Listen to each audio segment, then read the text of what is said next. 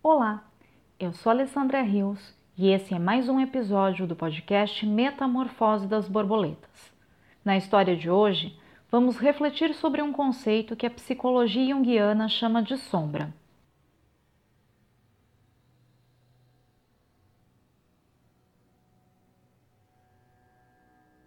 O Conto do Barba Azul, extraído do livro Mulheres que Correm com os Lobos, da autora Clarissa Píncola Estes.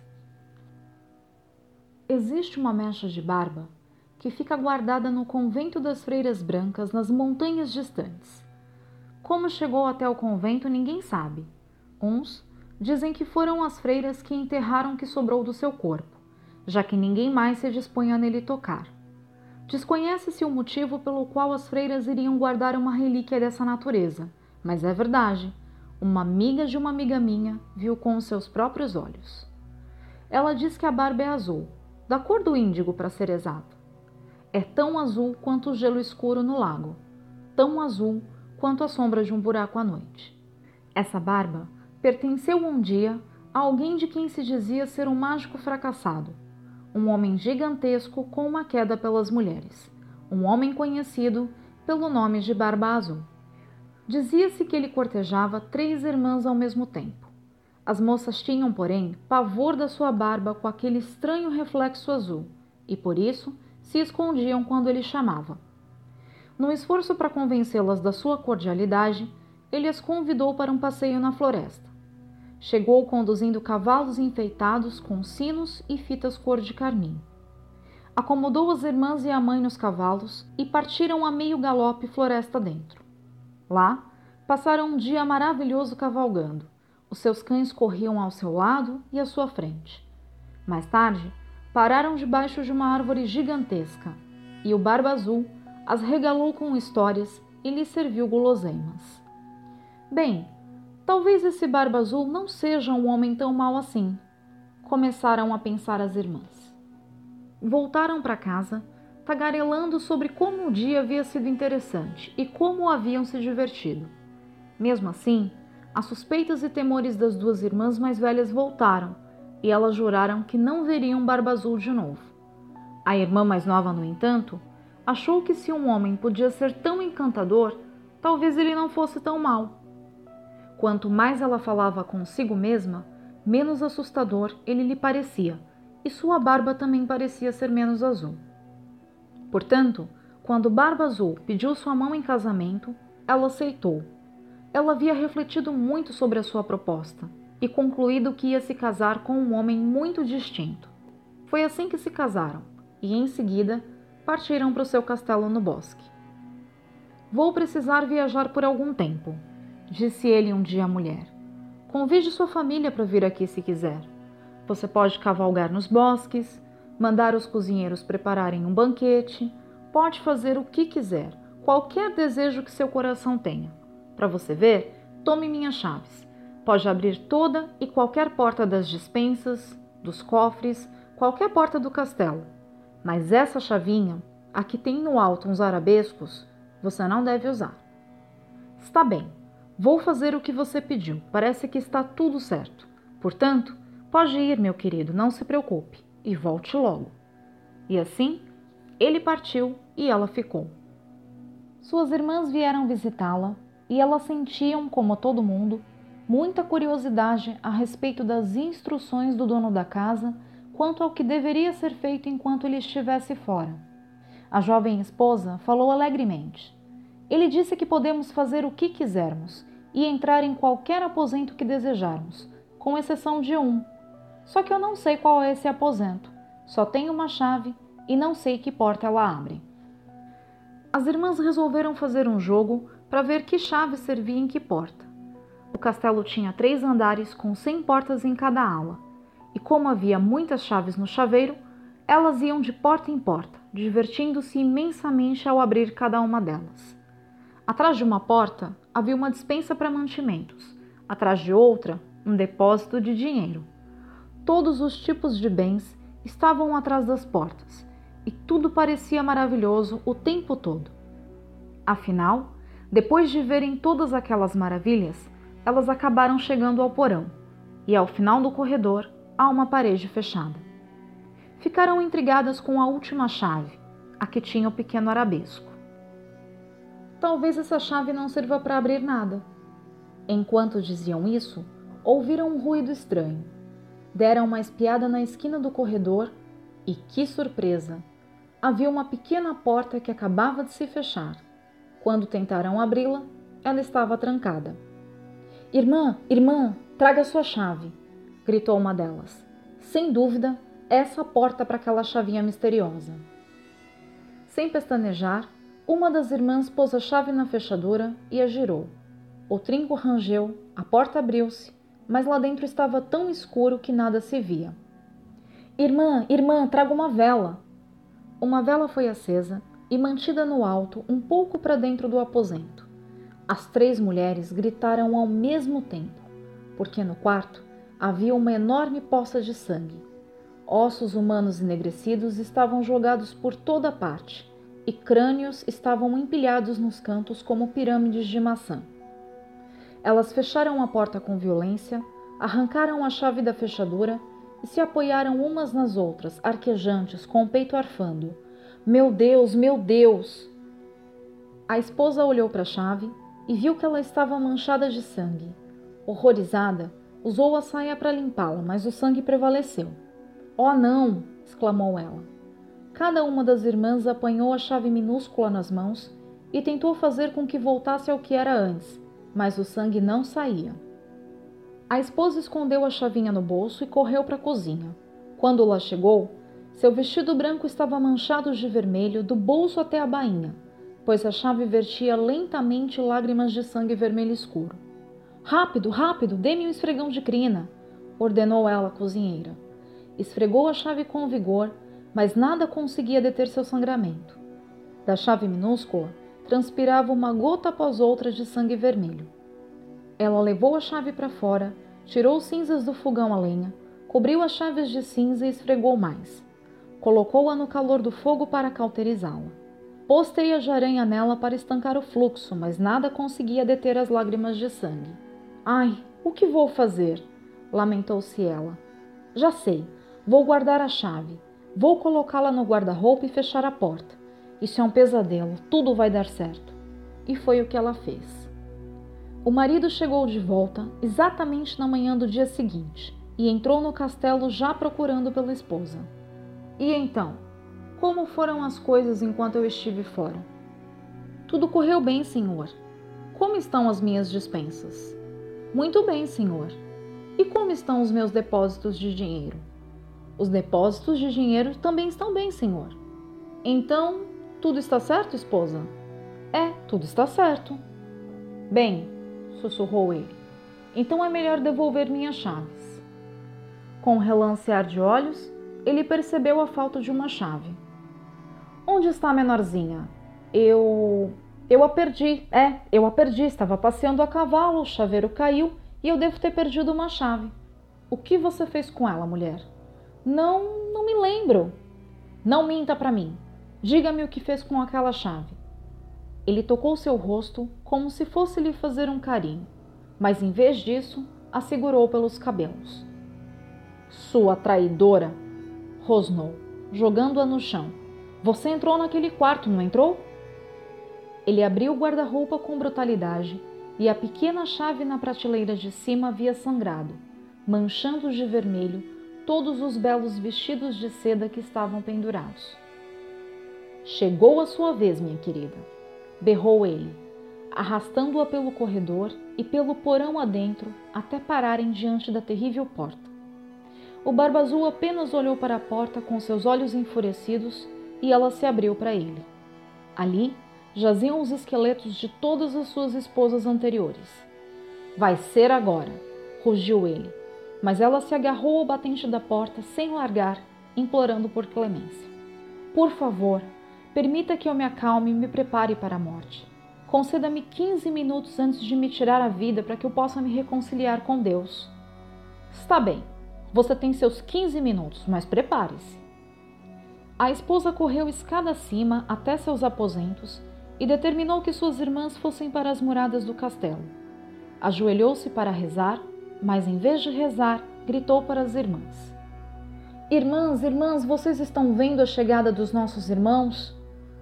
Não vemos nada, nada na planície nua. A cada instante, ela gritava para as muradas: Irmãs, irmãs, estão vendo nossos irmãos chegando? Vemos um redemoinho, talvez um redemoinho de areia, bem longe.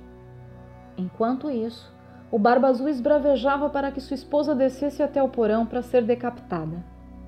Irmãs, irmãs, estão vendo nossos irmãos chegando? gritou ela mais uma vez. O Barba Azul berrou novamente pela esposa e veio subindo a escada de pedra com passos pesados. Estamos, estamos vendo nossos irmãos! exclamaram as irmãs. Eles estão aqui e acabam de entrar no castelo. O Barba Azul vinha pelo corredor na direção dos aposentos da esposa. Vim apanhá-la! gritou ele. Suas passadas eram pesadas, as pedras no piso se soltavam, a areia da argamassa caía esfarinhada no chão. No instante em que o Barba Azul entrou nos aposentos com as mãos esticadas para agarrá-la, seus irmãos chegaram galopando pelo corredor do castelo, ainda montados, entrando assim no quarto. Ali, eles encurralaram Barba Azul, fazendo com que saísse até a balaustrada.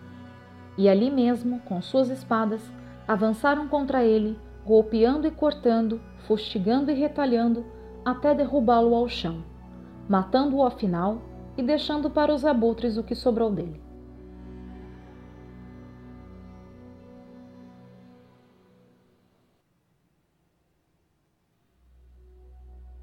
Para que a gente possa entender o conto do Barba Azul e extrair lições ao nosso exercício do autoconhecimento, é necessário que a gente compreenda que todos os personagens da história consistem em um só, na esposa do Barba Azul. Numa única mulher existem muitos seres, cada qual com seus próprios valores, motivações, sonhos e projetos. É verdade que alguns destes seres com os quais temos dificuldades em lidar e que desejamos ignorar e esconder mas para todos eles é preciso que destinemos um espaço interno, de modo que eles possam coexistir de forma harmoniosa dentro da gente. Mesmo aquele ser perverso, que vive tecendo comentários destrutivos sobre nós, que nos rouba nossas energias e sabota nossos planos, não deve ser ignorado. Conforme refletimos no primeiro podcast sobre a história A Borboleta que Achava que Era uma Lagarta, a jornada do autoconhecimento é uma jornada essencialmente de conscientização. E a história de hoje é sobre o processo de conscientização de uma mulher com relação à nocividade e necessidade de contenção do Barba Azul. O ser perigoso ao qual nos referimos é, portanto, o personagem principal dessa história. Ao Barba Azul, Clarissa Estes atribui-lhe o nome de predador natural da psique, o que nós vamos chamar de sombra.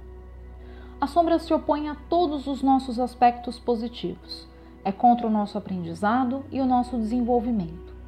Mesmo que tenhamos tido uma criação zelosa, não estamos imunes às armadilhas dela, uma vez que ela é inata à nossa natureza humana desde que nascemos até morrermos. E isso fica evidente logo no início da narrativa, quando tomamos conhecimento de que existe uma mecha de barba guardada no convento. Ainda que a figura imponente do Barba Azul tenha sido reduzida apenas à sua barba, ela não deixou de existir e consiste em um elemento enigmático que, por ter origem no nosso inconsciente, é provável que jamais cheguemos a conhecer sua natureza por completo.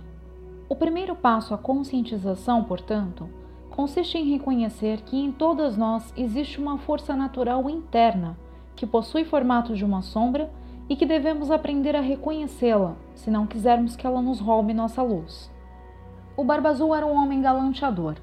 A história diz que ele cortejava as três irmãs ao mesmo tempo, e embora sua barba azul já denunciasse seu aspecto medonho, elas aceitaram um convite, ludibriadas pelos seus cavalos enfeitados e pelo agradável passeio na floresta. Entretanto, diferente da irmã mais nova, as irmãs mais velhas se recuperam rapidamente dessa ilusão não devemos entender a idade biológica como um indicador de maturidade. A própria mãe, vista como aquela que deveria orientar e iniciar suas filhas nos desafios da vida, não consegue cumprir seu papel nessa história. Não raro nos deparamos com mulheres mais velhas, cuja história de vida é tão confusa e tão cheia de tropeços que sequer conseguiram atravessar o estágio de ingenuidade dos primeiros anos da adolescência. Podemos nós mesmas sermos uma delas, mas a boa notícia é que é sempre tempo de nos conhecermos e disciplinarmos a nossa sombra. As irmãs mais velhas, portanto, são representação da maturidade da experiência, enquanto a irmã mais nova, daquela que está sendo iniciada em seu processo de autoconhecimento. A irmã mais nova se encanta pela imagem que projeta do Barba Azul e começa a acreditar que, afinal de contas, sua barba nem era tão azul assim. Aqui, cabe fazermos uma importante consideração no que diz respeito às representações da mulher na sociedade.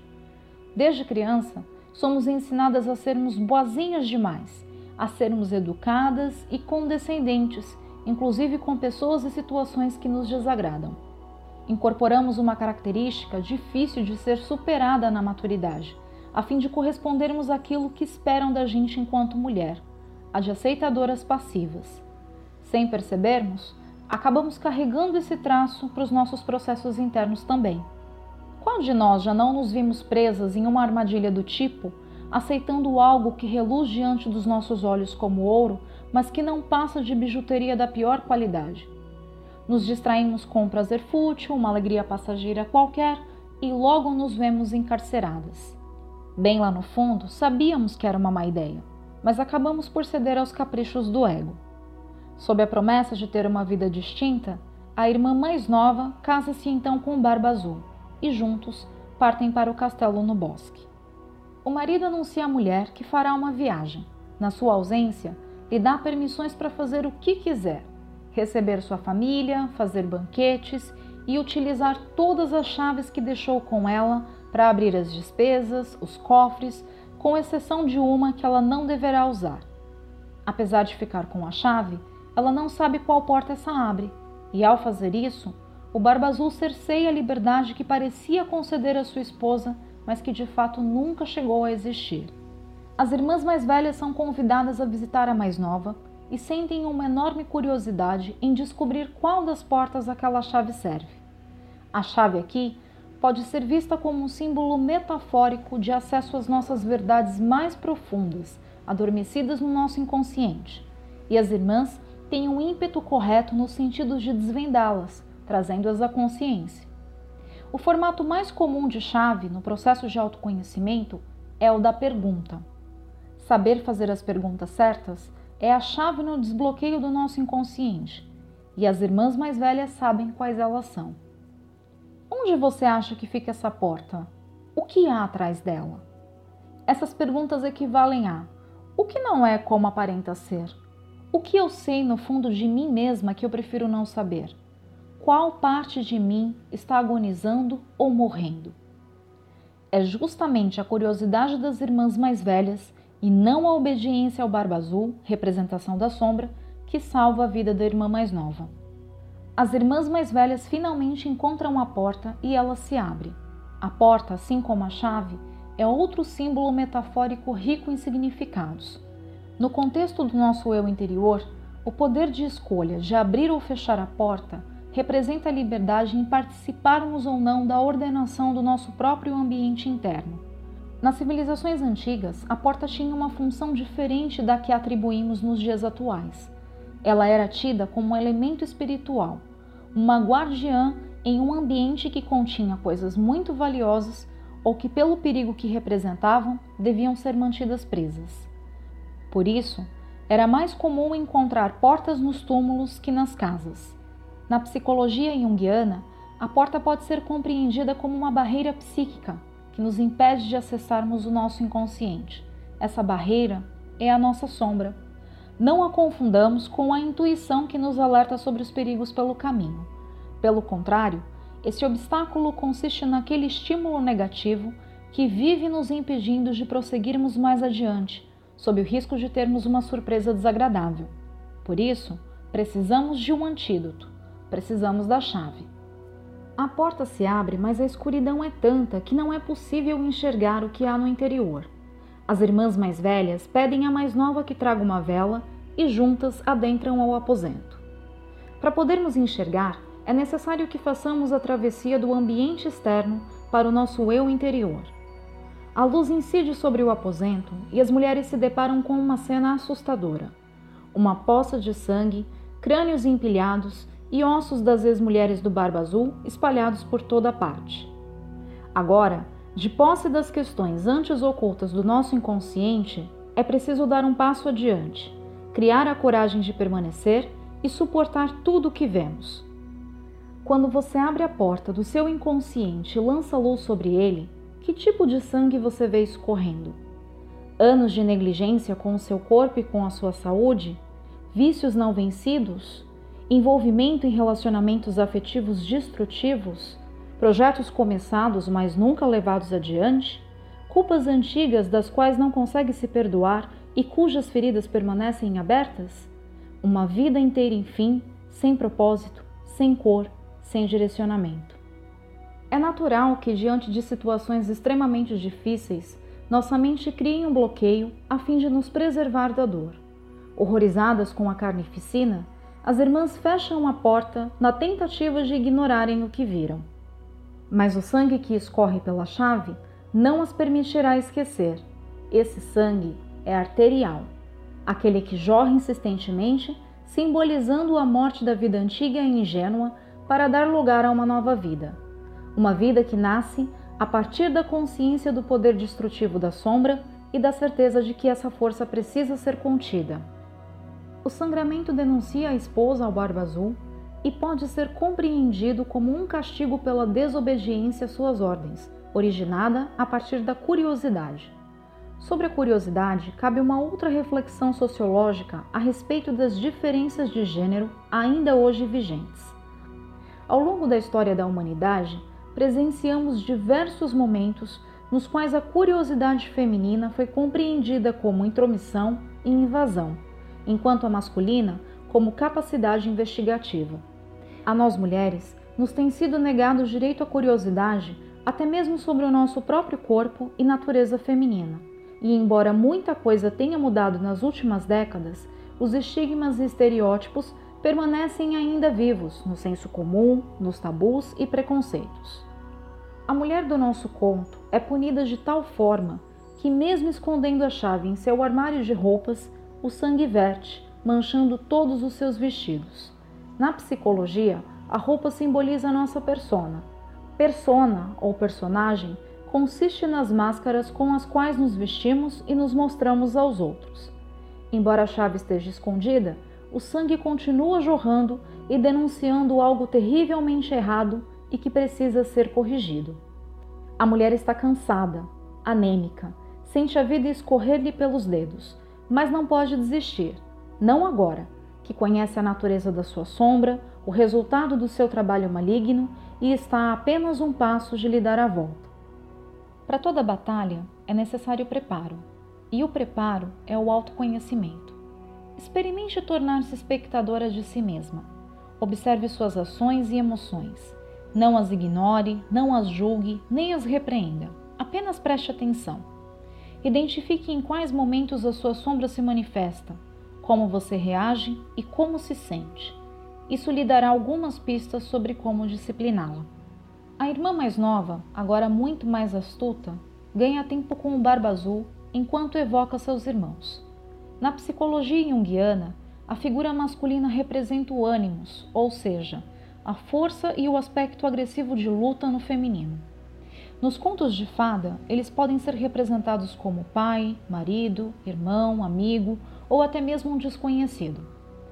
São eles que incitam a mulher à luta diante do aspecto paralisante da sombra, aquela que vive sussurrando pra gente: Ei, você faz tudo errado mesmo, hein? Você não é digna de amor. Você não sabe, não consegue, não pode. Esse é o momento em que devemos agir. Se algum desses aspectos são verdadeiros, trabalhe neles. Se não, é hora de lutar, de confrontar a nossa sombra com as nossas verdades e nos reafirmarmos perante ela. Quando fazemos isso, reduzimos o seu poder. No conto de fadas, o Barba Azul é derrotado e seus restos mortais são deixados para serem repartidos entre os abutres. Aproveitar as suas partes é como extrair as propriedades medicinais de um veneno extremamente poderoso que aprendemos a usar para nos curar ao invés de nos matar. A raiva, por exemplo, é uma das características da sombra. Ela possui uma força incrível, que, quando bem direcionada, pode servir, por exemplo, de impulso às nossas criações. A natureza assassina pode ser usada para erradicarmos tudo aquilo que drena as nossas energias e nos impede de crescer. Lembremos-nos de que quando as irmãs iluminaram o quarto escuro, aonde presenciaram a carnificina, provavelmente havia mais coisas que não foram contempladas pela luz. Ao lançarmos luz sobre o nosso inconsciente, pode ser que alguns cantos fiquem ainda mais escuros e não devemos nos esquecer deles. Nessa escuridão, a sombra sobreviverá, uma mecha de barba azul ainda foi mantida intacta, mas submetida à luz da nossa consciência, agora encontra-se sob a proteção de um convento, que para o cristianismo é símbolo não só de confinamento, mas também de obediência e redenção. Dar a volta à nossa sombra, portanto, não é relegá-la ao porão do nosso inconsciente, aonde fora das nossas vistas, ela criará forças para se recuperar e nos pegar qualquer dia desses desprevenidas. Antes de ser morto e entregue à natureza para ser transformado, os irmãos da esposa do Barba Azul o arrastam do quarto escuro para a balaustrada, ou seja, para um ambiente com luz, para nossa consciência. Só podemos dar a volta à nossa sombra se a mantermos bem ao alcance dos nossos olhos, aonde seremos capazes de observá-la e vigiá-la, não para puni-la, mas para aproveitar todo o potencial da sua matéria-prima em nosso processo de criação.